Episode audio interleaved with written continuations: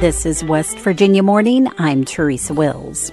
At one state university, more than 25% of students scored high on the suicide behavior survey, but the administration recognized the problem. We saw a, a real demand for mental health counseling on campus, and we only had one full time counselor in our counseling center.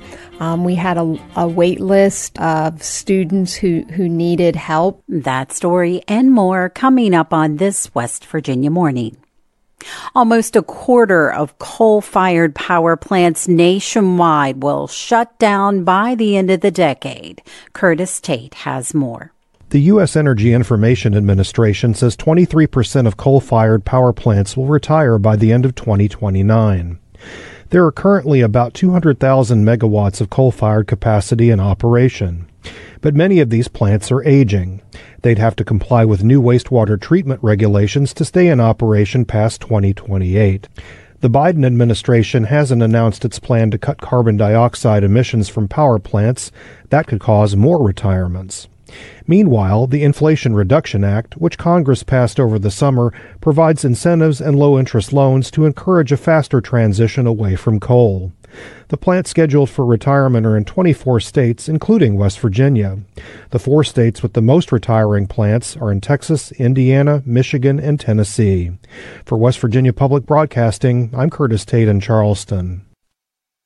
The governor used his COVID 19 briefing to make his final plea with voters to reject Amendment 2. Amelia Nicely reports. The outcome of the Amendment 2 vote is the most important issue of Governor Jim Justice's tenure, according to the governor himself. I'm, I'm telling you, there is nothing in my governorship that is as, is as important as this right here Amendment 2, and it's got to fail.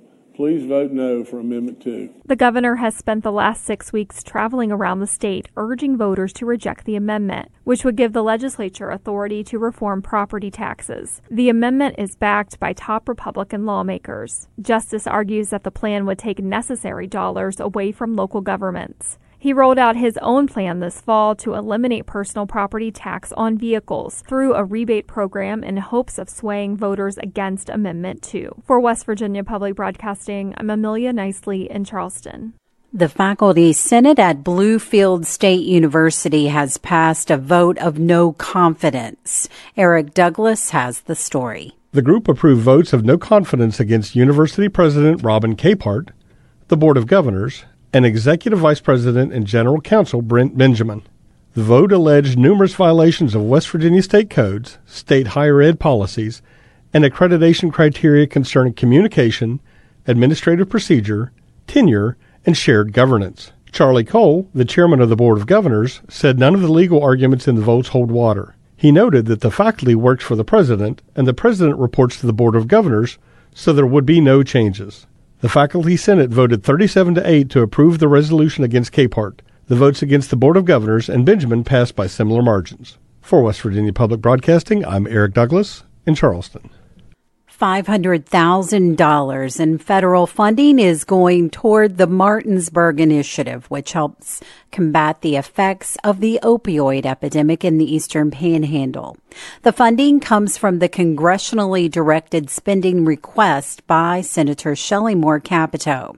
The Martinsburg Initiative includes Berkeley County Schools, Shepherd University, the local police department, and more. Their work focuses on adverse childhood experiences research to recognize and reduce the effects of trauma, connecting youth to behavioral health services that address the issues that could lead to substance use, suicide, or mental health problems. Executive Director Margaret Kersey said in a statement that the Martinsburg Initiative builds resiliency in children and families to help them overcome barriers in their lives, and that the funding will be used on substance use prevention in Berkeley County. Amendment 2 looks to be the most contentious issue on today's ballot. Randy Yohe has the final preview. If West Virginia voters say yes to Amendment 2, the legislature will have the authority to eliminate business equipment and inventory taxes and the property tax on vehicles. Rebecca McPhail is president of the West Virginia Manufacturers Association. She supports Amendment 2 in modernizing property taxes. She says when neighboring Ohio was bleeding out manufacturing jobs, it phased out its machinery and inventory tax between 2005 and 2008. Between 2009 and t- today, Ohio's added 70,000 manufacturing jobs. Um, so I think that's compelling. Is it a silver bullet? No. Is it an impediment? Absolutely. Former legislator and current Marshall County Commissioner Mike Ferro says local economic development experts say the inventory tax is not a factor. He sees similar evidence with the state. Our economic development council, Mitch Carmichael and everybody down there, they're bringing businesses in. The inventory tax did not matter to them. McPhail says West Virginia is the only state to enshrine an untouchable tax in its constitution.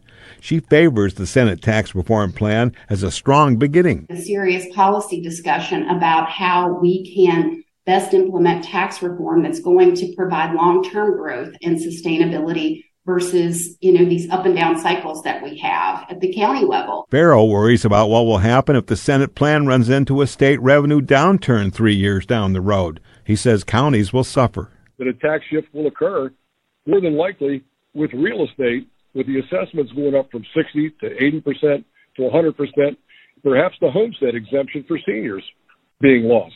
Both Ferro and McPhail favor tax reform, but Ferro says Amendment 2 is a power grab. McPhail says it's a good start. For West Virginia Public Broadcasting, I'm Randy Yohe.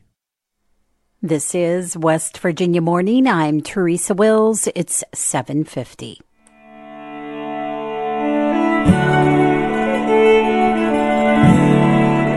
Becoming mostly sunny today, high temperatures in the 50s and 60s, clear skies overnight with lows in the 30s, and sunny tomorrow with highs in the 50s and 60s. Support for the weather forecast is provided by the attorneys at Toriseva Law, representing firefighters, police officers, and West Virginia families. Information at torisevalaw.com.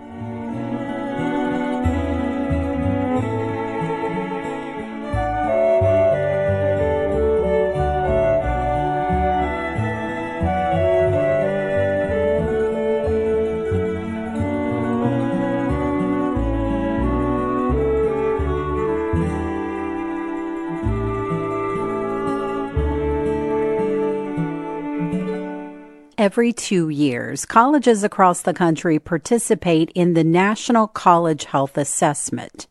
At Concord, more than 25% of students scored high on the suicide behavior survey. Administrators at Concord were already seeing students on waiting lists to see the campus counselor. Jessica Lilly spoke with the Dean of Students, Sarah Beasley, to find out more.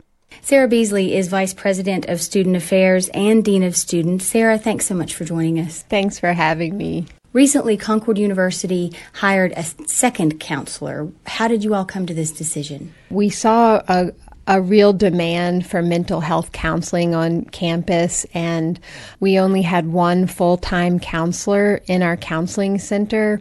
Um, we had a, a wait list of students who, who needed help.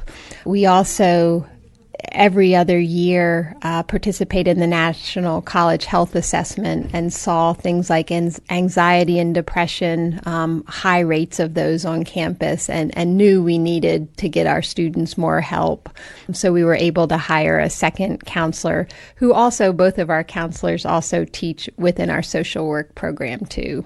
So the survey is something that Concord participates in anyway. It just so happened that the timing was pretty spot on. Exactly. With COVID, that certainly we saw higher demand for counseling services. Again, more anxiety, more depression, more loneliness.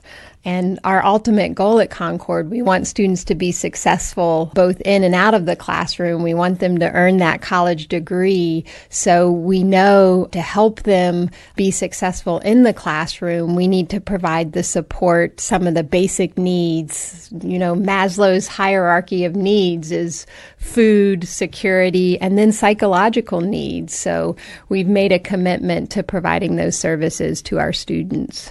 You know, it seems like everywhere we go or in every corner we're hearing about tight budgets or, you know, inflation's happening, which is affecting everything. How did Concord really make that work? Mm-hmm. It's great that our counselors can also teach within our social work program. So it's it's a win-win. It's the right thing to do to provide those services to students, but it also helps with retention. If students aren't mentally healthy, then they're not going to be successful in the classroom. They're not likely to, to stay on campus. So it's also, I think folks realize the importance of providing mental health uh, counseling ensures that they are more successful on campus overall.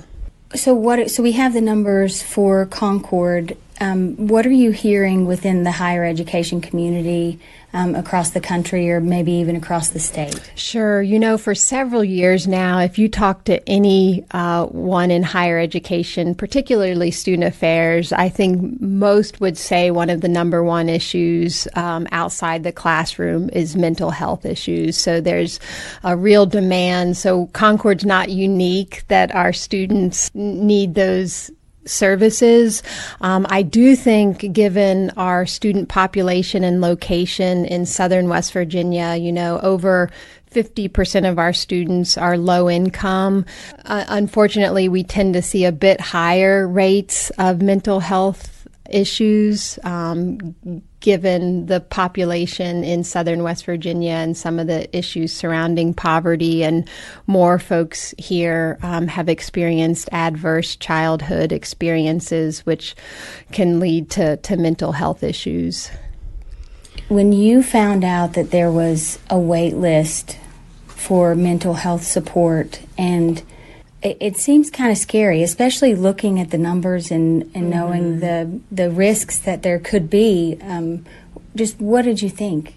It's really heartbreaking, actually, to know that our students are struggling and um, that we want to be able to provide whatever we can services to help them be successful, um, successful students both on campus, off campus, after they've graduated from Concord. So it really is heartbreaking. So I was. Um, um, one of our priorities in student affairs has been mental health. Do you think that the, the fact that it is at full capacity now and there was a wait list before shows that there is some kind of turn um, as far as students and, and people in general accepting counseling and, and mental health support.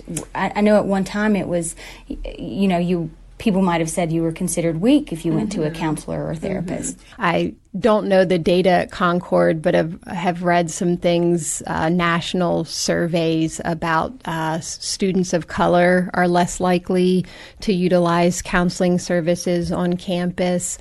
I think it's getting better. I think there's still more we can do.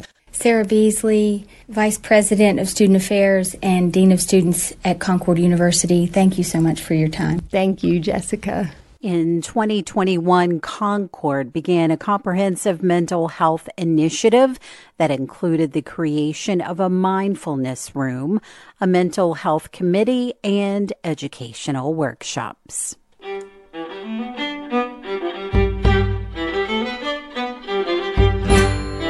West Virginia Morning is a production of West Virginia Public Broadcasting, which is solely responsible for its content. You can keep up with the latest West Virginia news throughout the day on our website, wvpublic.org. Support for our news bureaus comes from West Virginia University, Concord University, and Shepherd University.